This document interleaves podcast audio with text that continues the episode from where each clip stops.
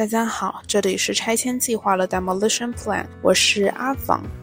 相信大家都已经见证了很多很多能够显现出中国未来发展趋势的一些具有隐喻性的事件，比如说四通桥上的抗议，比如说二十大的人事变动。总之，在接受了女权主义觉醒，决定要逃离这个社会之后，我又重新的认识了这个我身处其中，我曾经热爱过的社会。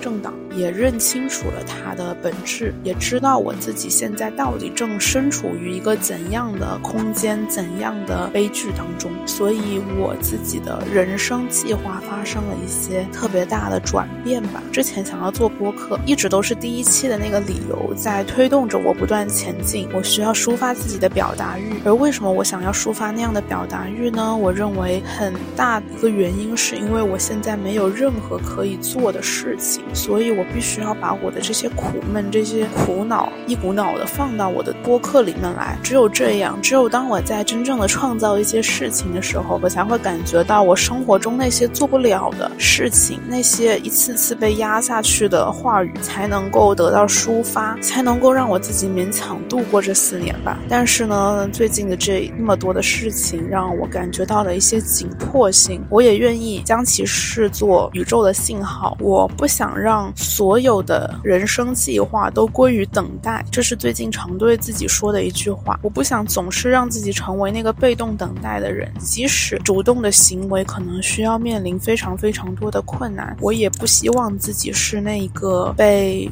所谓的浪潮推着走的人。那么，我想要在我的现实生活中做出更具体的反抗的行为、拆迁的行为。所以说，这个播客可能要暂时的停更一段时间，等到。到我真的完成了我现阶段的小小的任务之后，我希望我能够在一个更加自由的环境里面重启我的拆迁计划。希望在那个时候可以给大家带来更多更不一样的想法，更不一样的生活。最后用一九八四里面我最喜欢的一句话结束我们的这个停更通知吧：We will meet where there is no darkness.